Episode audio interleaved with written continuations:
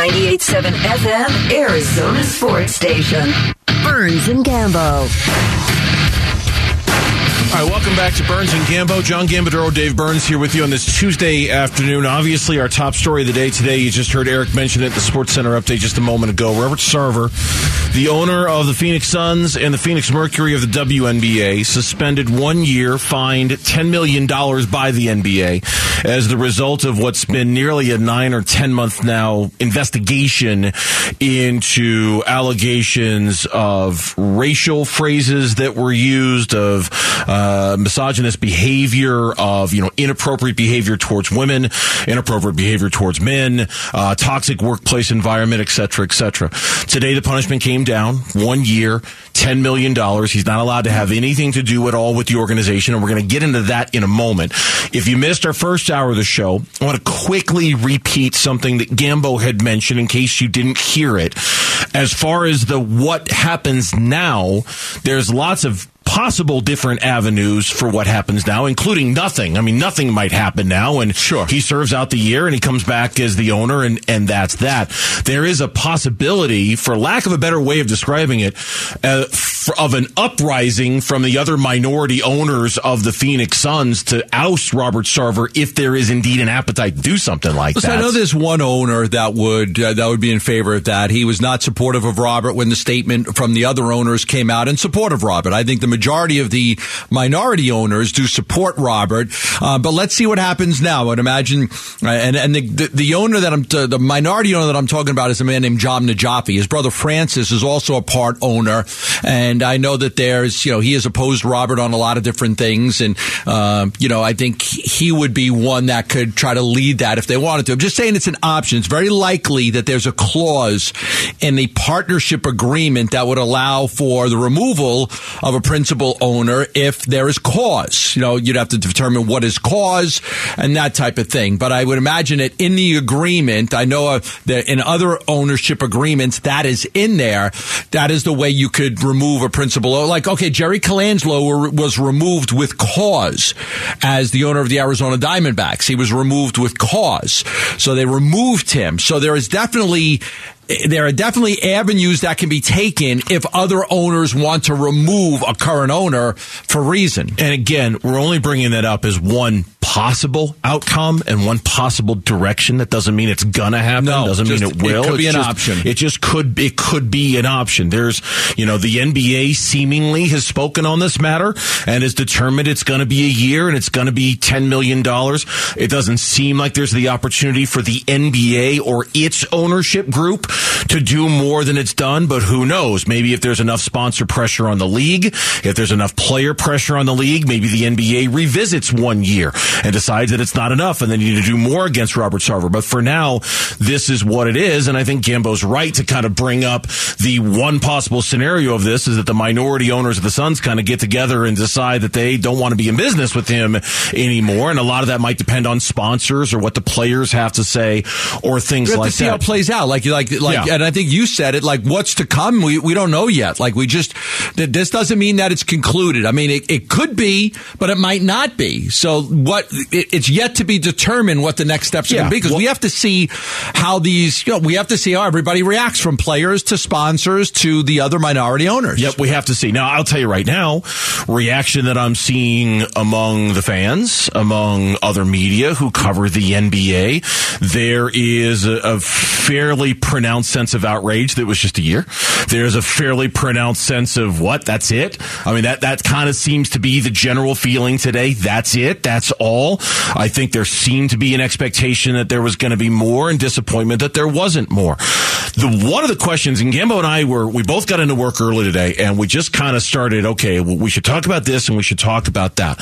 And one of the things that you kind of casually brought up in the first hour of the show, I think we need to circle back to and talk about for a few minutes.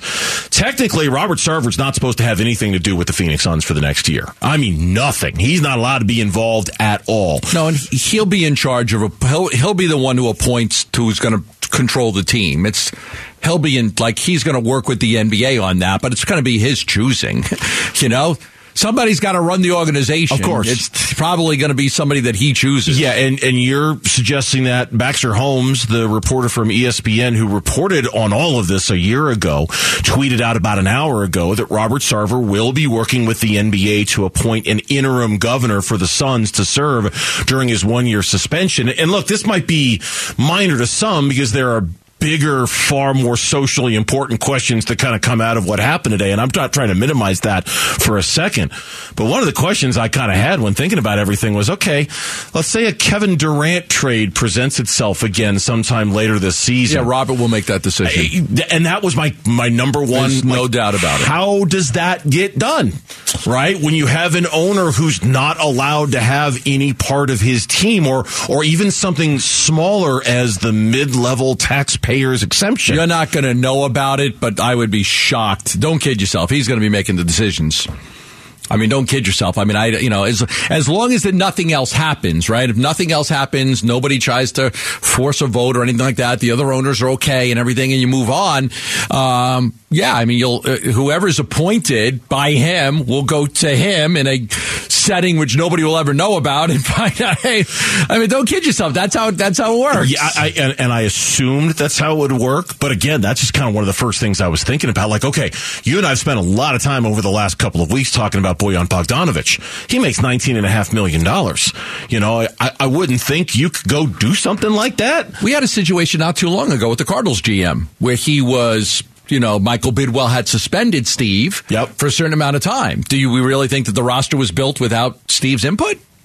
No, no. No. Does anybody really believe that for th- no, was it and, three months? And, and how, was, how, long was that for? And I don't believe. I think it was three months. It was a while ago, but I think yeah. it was three months. And I don't believe that when a manager gets ejected from a baseball game, that he's allowing his bench coach to right. make a pitching right, change. Exactly. Yeah. He's sitting in the back office doing it, right? But but again, that I guess in a way that sort of speaks to the okay, what have you really accomplished here? If you're the NBA. You find him $10 million. Okay. I, I'm not personally familiar with Robert Sarver's finances. I'm assuming he can afford that. I'm assuming he can swing that. All right. He's suspended, but as we just concluded, he's really not. You know, he's really not suspended as the principal decision maker. He can't be around. he Suns. can't be around the day to day operations. I, I, he can't be at the facility. He can't be at the practice facility. He can't be at an NBA game. He can't be, you know, involved in anything associated with the Suns. But so board of governor meetings be. and but, stuff. But but we, decision makings in the organization because it's good. Look, whoever's appointed is very likely going to be appointed. The NBA is not appointing the person. The, the minority owners aren't appointing the person. Whoever appoints who's going to run the team, it's going to be Robert that's making that appointment. So okay, he can't go sit courtside. He can't go sit in the suite. Right, but if they're going to trade for Kevin Durant, you think he's not going to know about I, it? And I'm, I'm not, and, and, that's I agree with you, and yeah. that sort of I think reiterates the point that I'm trying to make is that this does feel like nothing really was accomplished by this. You know that that really at the end of the day, what has Robert Sarver lost? because of this. Has he lost control of his franchise? Not yet. Uh, not if it's going to work the way we think it's Rep- going to work. Reputation. That that he's the lost. reputation of the enterprise that is the Phoenix Suns. The reputation has been damaged. Yep. There's been no listen. Robert Sarver has made all of these minority owners a boatload of money. Okay, eh, this is not a financial thing. When Jerry lost control of the Diamondbacks, it was all financial. Like they were in ruins. They were in financial ruins. They couldn't make payroll. So when Jerry lost control of the Diamondbacks, the reason he was ousted was just because because it was just financially there was a lot of bad decisions made. They had no choice.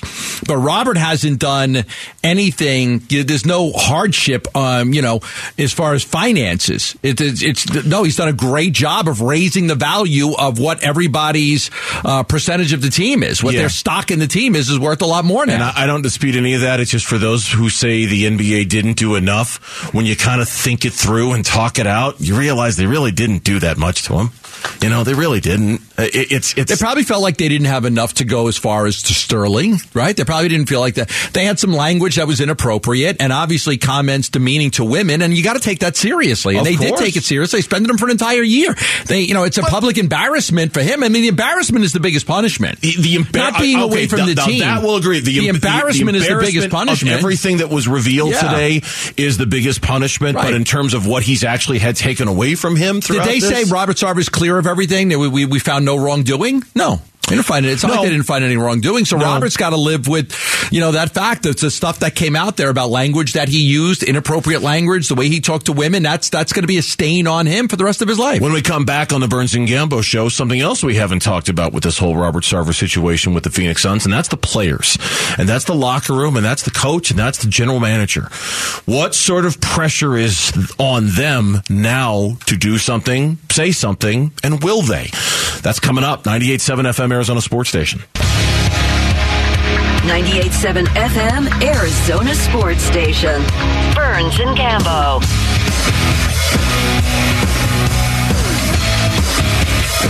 Burns and Gambo on this Tuesday afternoon got real busy this morning, right around what time did it come down? 9.30, 9.45. News that Robert Sarver had been suspended by the NBA for one year, fined $10 million, which is something I want to add. And I was just, I was speaking with somebody down the hall a second ago as we were talking about whether you believe, uh, not you, Gambo, just in general, if you're out there listening whether you believe this punishment is harsh enough or not. The $10 million is the maximum the NBA is allowed to fine him. There's, uh, that's, that's, they, that's the most monetary punishment they can put on Robert Sarver. So, you know, understand that too. If you're, if you're like me and you were kind of, man, $10 million, that, that's nothing for Robert Sarver. That's the most they can, they can punish him. Here's another thing we haven't talked about yet. And it might actually end up being the most important part of the entire equation, potentially yeah. player reaction. The locker room. Chris Paul, Devin Booker, Monty Williams, um, James Jones.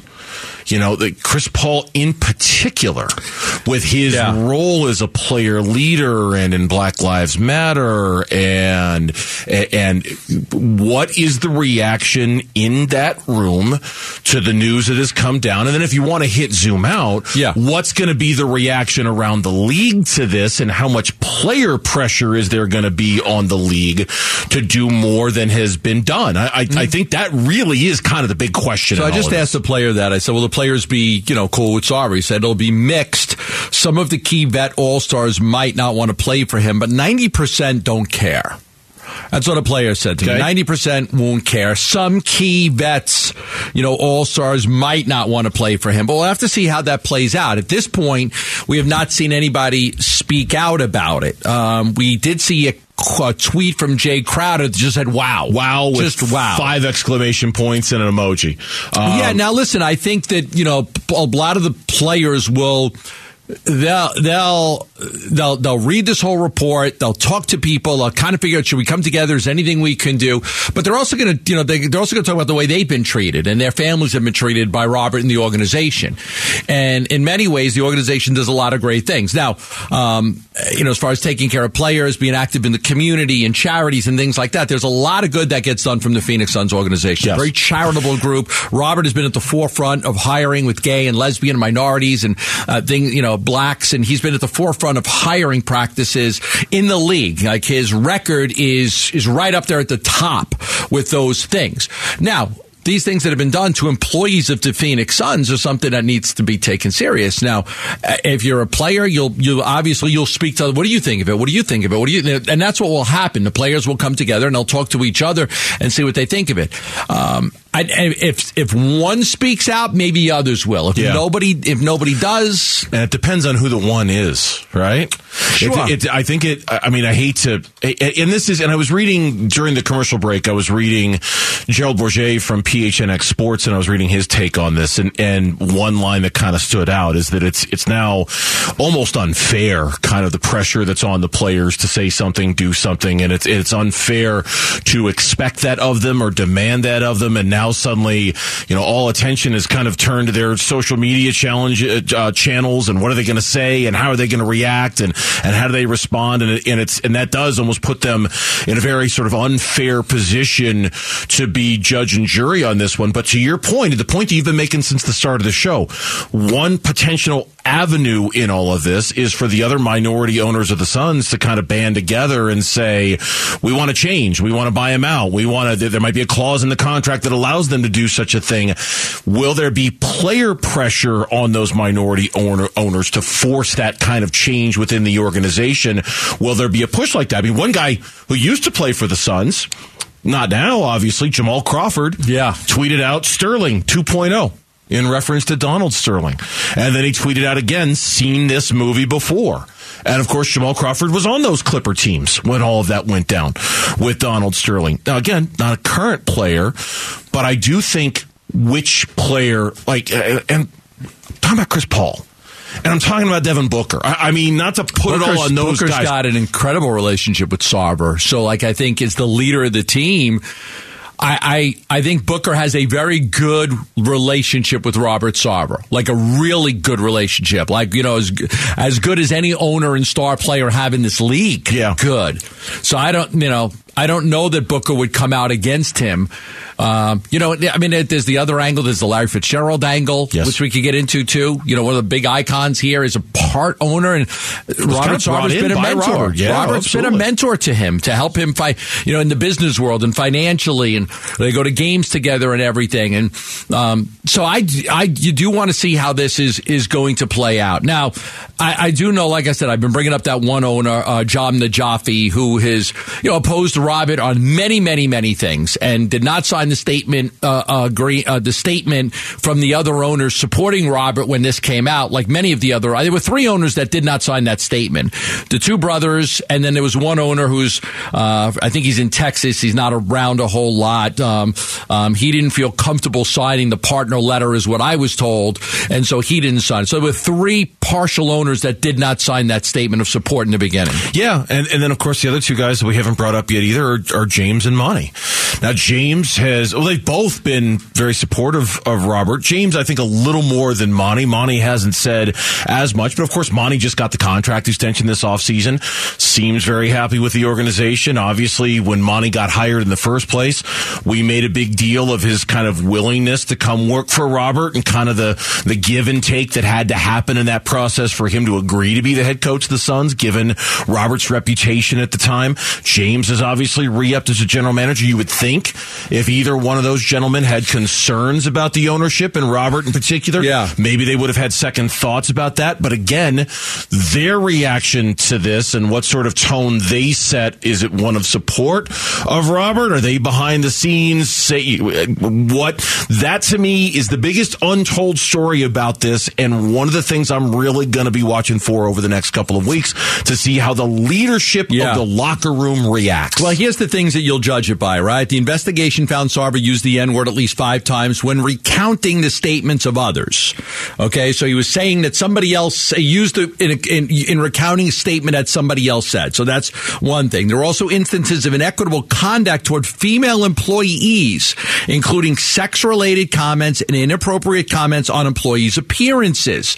Sarver treated employees in a demeaning way, including yelling and cursing at them.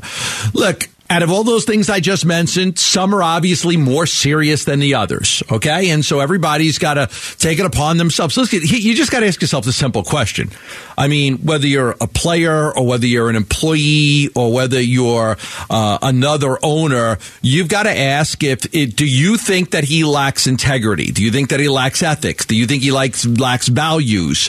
Do you think that he's not well? You have to ask yourself those things and ask if you, you know, if you believe that to be true. If you think that Robert Sarver lacks integrity, ethics, values, then you may not want to be associated with the organization. If you don't feel that way and you're like, okay, listen, the guy clearly said some things he shouldn't have said. He made some mistakes, uh, but everybody does, you know, and, and, you know, you know, you know, everybody's got skeletons in the closet. He made mistakes. They're going to give him an opportunity to fix those mistakes, and then you could probably feel comfortable moving on with Robert. Yeah, it, it, you know what? That is, that's, that's what it is. And I'll be honest with you, uh, you know, on the other side of this, not on the other side of this equation, but as an extension of this equation, we're talking about a WNBA franchise that he owns as well, with one of the most iconic players in the history of the league who's on that organization as well.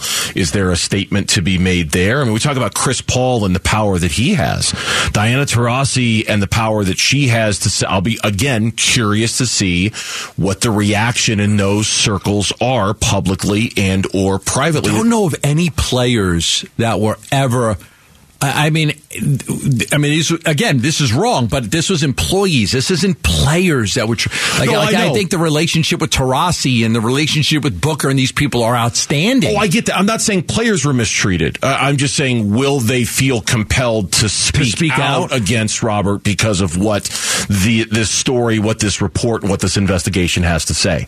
You know, we're talking about some very high profile Sure. players in both of these leagues. Some of the most high profile in their respective leagues right now. Whether they do something with that or not, I don't know. I really don't know. When we come back on the Burns and Gambo show, still looking for answers as to why the Cardinals struggled so badly on Sunday. yes. Well, you know what?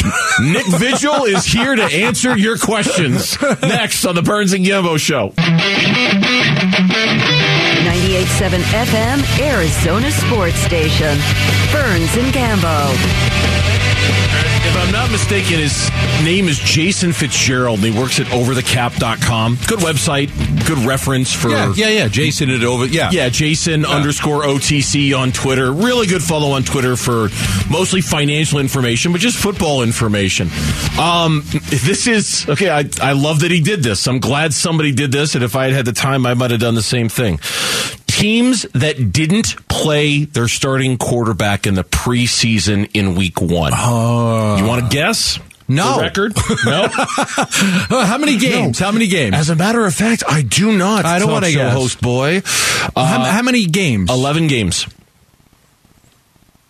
Four and seven. You're close. Three and eight. Okay. Three and eight. The winners were the Ravens and Lamar Jackson, the Chargers and Justin Herbert, the Vikings and uh, Kirk Cousins. The losers were Rodgers and the Packers, Murray and the Cardinals, Carr and the Raiders, Dak and the Cowboys, the Rams and Stafford, the Broncos Well, with Russell somebody Wilson. had to win when two play each other, though. huh? They did. Uh, Well, Like on just- some of those games, Packers and Vikings, Raiders and Chargers, they played each there other. was there was going to be a Somebody winner had no to matter win. what, right? In fact, the Or three tie. winners. Let's see, the Ravens. They didn't play. The Chargers did play the Raiders. The Vikings did play the Packers. So you're right. I mean, in that, in some of those games, it was a guy who didn't play in the preseason versus a guy who didn't play in the preseason. The teams who played at least 30 snaps with their starting quarterback in the preseason, at least 30, went eight, four, and two in the opener. Wow. Seahawks, Steelers, Bears, Giants, Commanders, Chiefs, and Browns and Dolphins all won. The Jags, Patriots, Panthers, and 49ers were the losers. And I bring that up because Nick Vigil, the inside linebacker for the Cardinals today, uh, and again, defensive player, not a quarterback, but it's kind of an apples to apples kind of conversation, acknowledged today that, uh, you know, early on versus Kansas City, that was the first reps we had together as a unit at all. I mean, I I can't really say exactly what changed, but uh, I mean, it was just early on. That was, you know, that was the first reps we've got as a group, you know, together, um, and I, I think it showed, uh, you know, early on in the game. Um, and so, yeah, we just got to be better in communication. Um, just make that a point of emphasis going forward. I mean, there it is. In a nutshell, play it again. play it again. I mean, I mean, I I can't really say exactly what changed, but uh, I mean, it was just early on. That was, you know, that was the first reps we've got as a group, you know, together, um, and I, I think it showed, uh, you know, early on in the game. Um, and so, yeah, we just got to be better in communication. Um, just make that a point of emphasis going forward. Yeah, I mean it's the communication going forward, and first time we've read reps together. Just goes it goes back to two things. One, they were so bad at, at their collapses at the end of the seasons were so bad that they wanted to do something about it. And I truly believe that the, what they determined was we need to take it easier in the preseason. I agree. So that way we're fresher at the end of the season because we keep wearing out at the end of the season. So let's not go very hard. Look, Cliff could have easily said, let's have two practices against the Titans, but he said, no, let's just have one against the Titans. You didn't play your starters in the preseason. So Camp Cupcake, whatever you want to call it, like that was done for a reason. Like that was done because they felt this might be a good way to, to, you know, to not beat our guys up and have them fresher for the end of the season. But then you weren't ready for the beginning of the season. So I don't, you know, but that's what I think. I mean, I think that that's why they took it pretty lightly in the preseason. I, I don't think you're wrong. I, I think that's exactly what happened. I think it was sort of an evaluation of how last year ended. And okay, well, we can't do that again. So how are we, what are we going to do to fix it? Well, let's go really easy on our guy and our guys in August, and let's and let's do like that. Look, there's, there's, I, I can't speak for the whole league, okay? But I can look around a little bit and acknowledge that there are some teams that I think really don't care that much about week one or week two in the NFL. And maybe they should. Maybe statistically an argument can be made that they should. I look at a team like the Green Bay Packers last year. They scored three points in their opener last year, and Aaron Rodgers was terrible.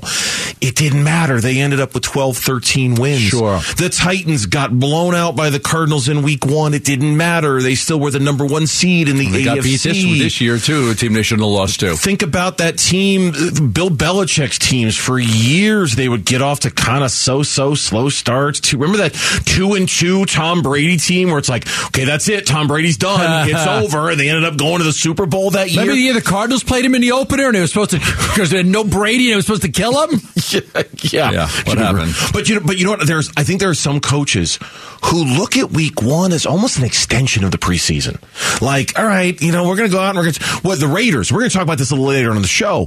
The Raiders used what, six or seven, Seven different, offensive, linemen. line combinations? Yeah, seven different offensive okay, lines. that Men. screams preseason. It was four different combinations. That's like Josh McDaniels going, okay, let's try this and uh, let's try that. Okay, let's try this.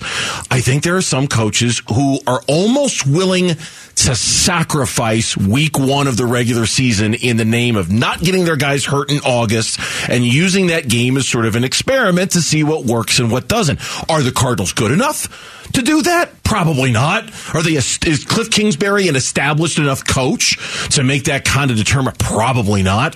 But I know there are coaches in this league who use week one and week two as just sort of uh all right, let's just screw around and try this. Let's screw it, not screw around, but you know what I mean. Let's let's experiment, and then when the season gets real, we'll be really ready to play it. Maybe that's what the Cardinals were trying to do. I don't know. Hey, listen, maybe they just played the best team in the NFL and they got their asses handed to them, and everything will be fine when they play the Raiders next week. And maybe there's that too. I mean, look at me. Like that. That's the is there simplest at least explanation tends to be the truest, and maybe that's the simplest. Is there at explanation. least a fifteen percent possibility that they just played the best team in the league and got their asses handed to them, and when they play other teams that aren't as good, they'll be fine? Yep. That- that- Possible. that is a possible. It's possible. The simplest explanation tends to be the truest, and they might have just played the best team in the NFL that was on top of their game. Now, going to them real quick, probably the last words we'll say about, well, not, probably not, but going back and looking at Sunday's game, we won't have much more to say about it. Andy Reid today, he blamed the turf at State I Farm saw that. Stadium I saw that. for the injuries to his kicker and to his rookie cornerback. It, it was a little bit loose. I mean, listen, it, it was part of the Butker injury and, and McDuffie injury. Unfortunately, that was part of it. Just the, the turf picked up, and I, I would tell you that it did have something to do with it. If it didn't, I'd tell you that too. So it's not an excuse by any means, but I mean, you all can see it when you watch watch the tape. The Butker injury, I saw it. Yeah. He plants his Planted left his foot, foot, and, and it it just went, just went. right out from underneath Yeah. him. The Trent McDuffie injury, I didn't see, but I'm assuming Andy Reid saw it on tape, and that's why he felt compelled to say something about it. The Butker injury was very obvious. The turf just, and I guess they resodded it. I think right before the season started because you know they held camp on it Yeah. every single day and, and so they want to resod it and, and make sure it's ready to go for the season and, and it must just not have taken as much root as they needed to but yeah there's And then, but then look at the situation in Chicago. When they played that game, those, those, the, the field was a mess. Yeah, it was. Was a soggy mess. Not going to get it perfect every time. You'd like to. You'd like to have the best field conditions possible, but it's not going to happen every time. Um, so sometimes the field is going to play a part in guys getting injured. It sucks, but that's reality. Yeah. Coming up on the Burns and Gambo show, we've got the Seahawks on top of the NFC West. Significant injuries across the board. Craziness in week one of the NFL. What are the top stories from week one of the NFL? Gambo and I go through it with a fine tooth comb next on the Burns and Gambo show. 98.7 FM, Arizona Sports Station. Burns and Gambo. Uh, it took a while, but week one of the National Football League is in the books. For the 2022 season. It started on Thursday night with the Bills absolutely mauling the defending champ LA Rams on Thursday Night Football. And it ended last night with Russell Wilson's less than stellar homecoming as a member of the Denver Broncos to Seattle, where he was booed vociferously all night long, where they were terrible in the second half of that game. And then, of course, that, you know, brain fart, mind numbing decision at the end by Nathaniel Hackett. Which Dumbest decision of the year. It has to be. Which he's already said, if I could do that again. I would do that differently and we'd go forward on fourth down, which of course was the right thing to do.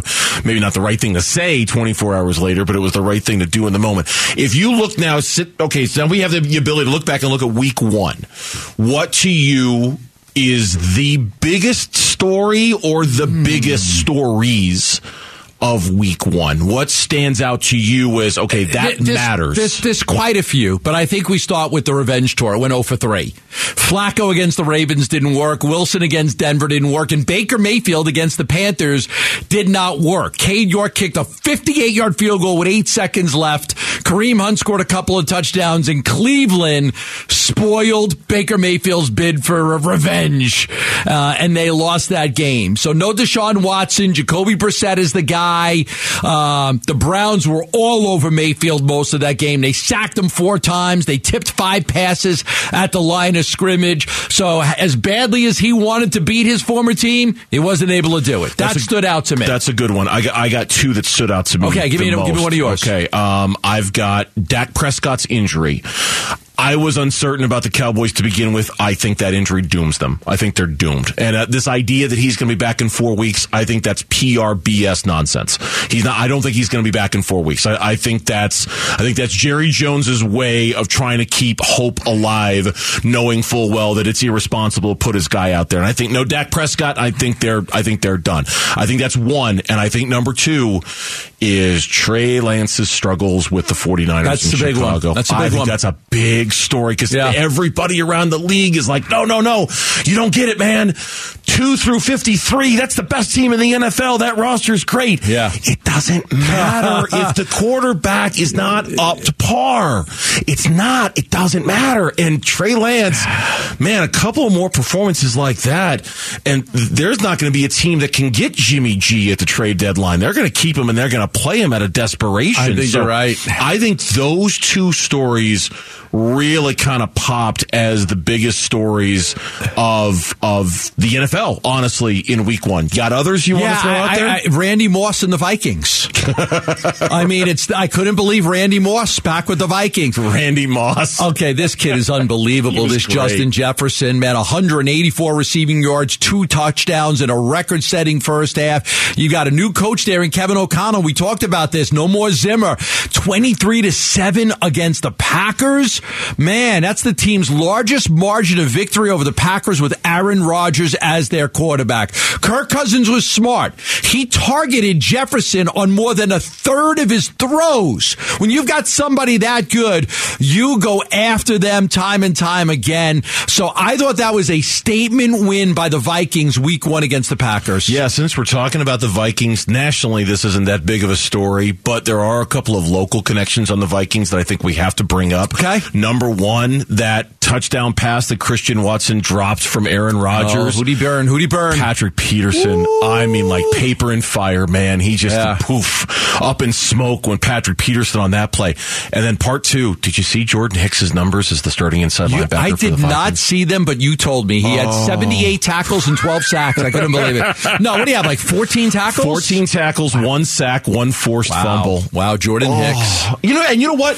I'm going to borrow a, a Phrase, yeah. something you've said a lot in our 11, 12 years together, that sometimes you root for players and not teams. I'm very much rooting for Jordan Hicks.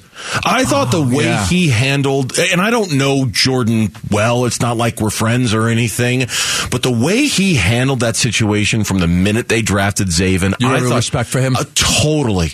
I mean, just nothing but the highest level of respect for yeah. how he conducted himself, how he handled himself. I root for him. I root for him to go to Minnesota and kick a bunch of ass, and it was nice to see him get a start on that. Let's get a couple one. more in. Let's get sure. a couple more in. Trevor Lawrence threw threw a, a terrible interception with about a minute left, to, so there was no chance for the Jaguars to win after that pick. It was just a terrible pick. But what stood out to me in the Jaguars game against the Commanders wasn't the four touchdown passes from Carson Wentz. It was Christian Kirk, the former game. Cardinal. Six catches for 117 yards. He had a 49 yard catch too. His first game with the Jaguars, he kind of justified that big contract he got.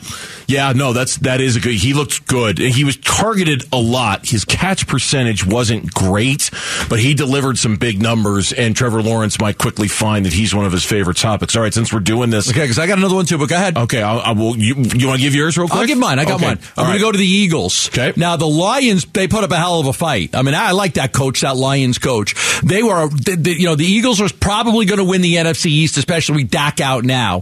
Um, but uh, AJ Brown, another guy, 155 yards receiving. Jalen Hurts had 333 yards. The Eagles barely won the game. I give credit to the Lions for playing tough. Um, but yeah, big game for AJ Brown. They targeted him a whole bunch of times too, and he really stood out in that game for the Eagles. Okay, I'll, I'll uh, see that, and I'll raise you mm. Khalil Mack and the LA Chargers. Ooh. That debut, I think that team is loaded. I think they're really, really good. I think defensively, the investments they made in that team this offseason demand attention. And even though they failed by not making the playoffs last year, and there is a tremendous amount of pressure for them to make it this year, I think that debut was one of the most impressive of the NFL. He and Joey Bosa brought hell upon Derek Carr in that game. I mean, it was six sacks, it was a gazillion pressures, three interceptions. They made yeah. life miserable on him in that game. And if let's he, stick with that game, okay? How about that performance by Chandler Jones, man? man, he was. Yeah, the, did, did, they call his name once? The sarcasm is dripping from that the voice. No, they didn't. So much yeah. like many of the Cardinal games. Invisible Chandler Jones did absolutely nothing. I went on one of the web websites and they were just ripping Chandler Jones. All the fans were like, "We said, but how much on this guy?" Let me stay with that game. Justin Herbert on t- listen. Listen to this number. This is remarkable. Justin Herbert on ten plus yard throws versus the Raiders. Okay, now going down the field, ten plus yards, six out of eight. 157 yards, two touchdowns, and 156.3 passer rating. He's good. Wow. He's good. He's really, really good. And I'm telling you, in the AFC, where the Bills and the Chiefs like really established themselves, I don't think the Chargers are that far behind. You think they're I, lurking? I really don't. You think I, they're lurking? I don't think the Chargers are that far behind those two teams in the AFC. One other, just real quick, the the guts, if you will, the cojones, Ooh, if you will, Barkley. of two different coaches, not just Brian Daboll with the New York Giants, but also give it up for the new coach of the Miami Dolphins, who had a fourth down at the end of the first half, and he went for it, and they scored a touchdown and his players afterwards were like, man, yeah. that was gutsy. Yeah. We loved it. Two fan bases that are kind of waiting for that sign that everything's going to be okay really got energized over the weekend with those wins by the Giants and the Dolphins with the guts shown by their coach and the willingness to go for it in those moments, but none more so than Brian Daboll and going forward the two point conversion at the end of that game. That was a big deal and his players loved Look, it. Let's mention the debut for Tyreek Hill eight receptions for 94 yards. Big game for him. Miami's what, what is it? Uh, Tua has never lost to the Dolphins. And is that the first time that Belichick's lost four times in that a row to a team? First time that Belichick's lost four in a row to the same team. Yes, wow. it is. Yeah. Wow. When we come back. That was good. I enjoyed that. Yeah, it was fun, right? A little bounce yeah. around the league. We might, we might do that more often. Like just kind of things that we saw from the week to week I'm, in the I, NFL. I very much enjoyed that. Robert Sarver, been suspended for a year. What else has come down in the punishment? We'll let you know next on the Burns and Gambo Show.